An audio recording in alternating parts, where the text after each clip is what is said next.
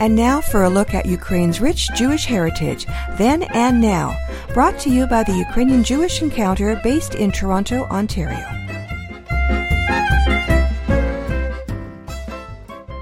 Welcome to Ukrainian Jewish Heritage on Nash Holos Ukrainian Roots Radio. I'm Peter Bejger. Truth and lies, facts and fiction, reality and the unreal. In today's unsettled and often bizarre media landscape, the very definition of these basic terms takes on an urgent meaning.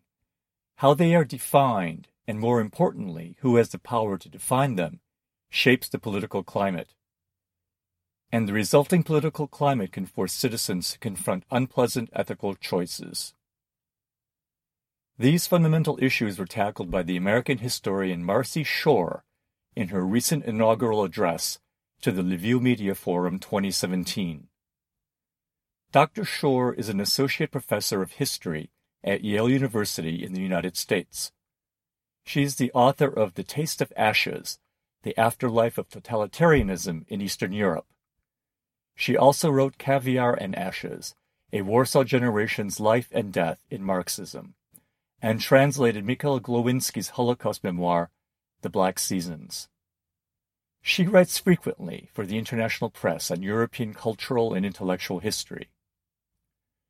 Dr. Shore has devoted the last few years of her academic work and journalism to Ukraine.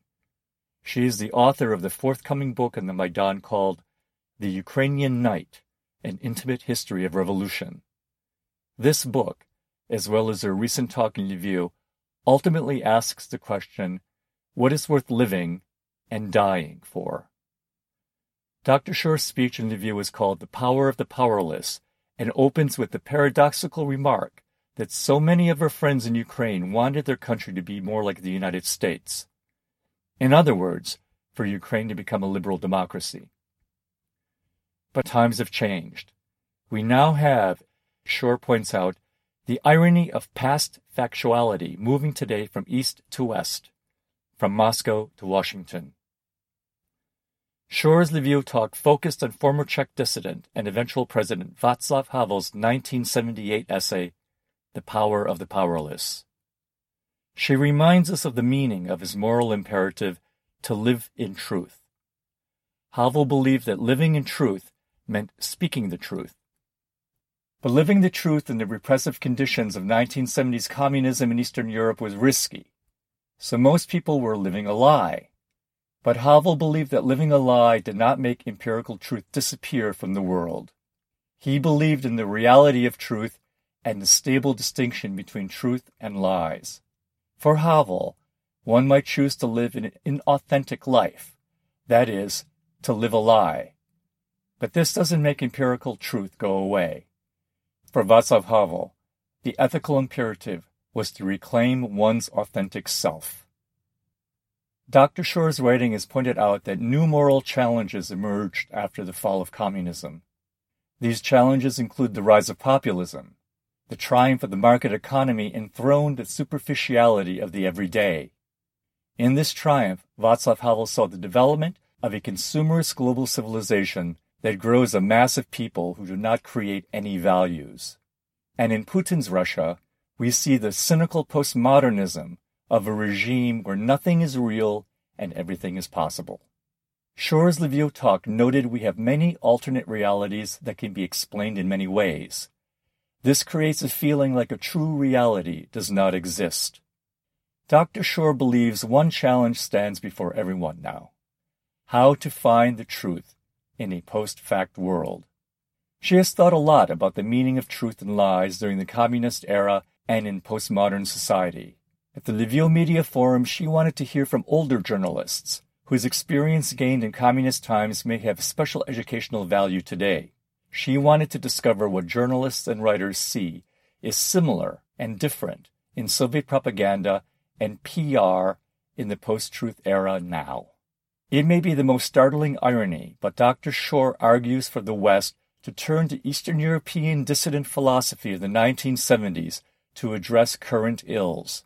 She calls this a philosophy of responsibility. In Shore's view, this philosophy is an antidote to the poison of post truth now rampant and reigning in our society.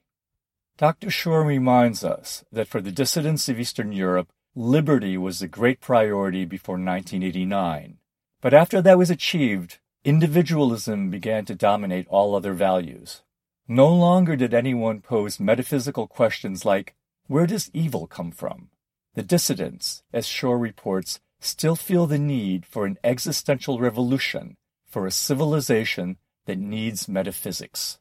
Metaphysics returned to Eastern Europe, as Shore sees it, on Kiev's Maidan. She calls the Maidan the most amazing thing she has seen in all the years she has spent in Eastern Europe. In her view, what happened was not only a political transformation, but also an existential transformation, a transformation of souls. She writes, The Maidan protests were a miracle. Divisions were suddenly overcome. Ideas mattered. Moral stakes were high. The concept of human dignity became urgent, immediate, and palpable. People proved willing to sacrifice themselves. The existentialist moments of making a choice, taking responsibility, being taken into authenticity, were illuminated. Dr. Shore captured the drama when she wrote about that existential moment of making a decision on which everything is staked. At some point, one could feel, as if palpably, that on the Maidan, people had made a decision. If necessary, they would die there. And they did. This has been Ukrainian Jewish Heritage on Nash Holos Ukrainian Roots Radio. From San Francisco, I'm Peter Bejger. Until next time, Shalom. Ukrainian Jewish Heritage is brought to you by the Ukrainian Jewish Encounter based in Toronto, Ontario. To find out more about their work, visit their website and follow them on Facebook and Twitter. Transcripts and audio files of this and earlier broadcasts of Ukrainian Jewish Heritage are available at their website, ukrainianjewishencounter.org, as well as at the Nash Holos website, www.nashholos.com.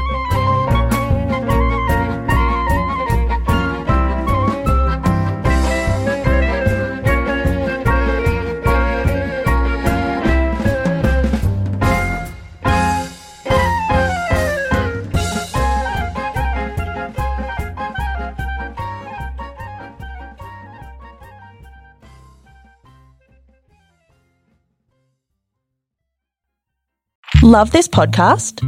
Support this show through the ACAST supporter feature. It's up to you how much you give, and there's no regular commitment. Just hit the link in the show description to support now.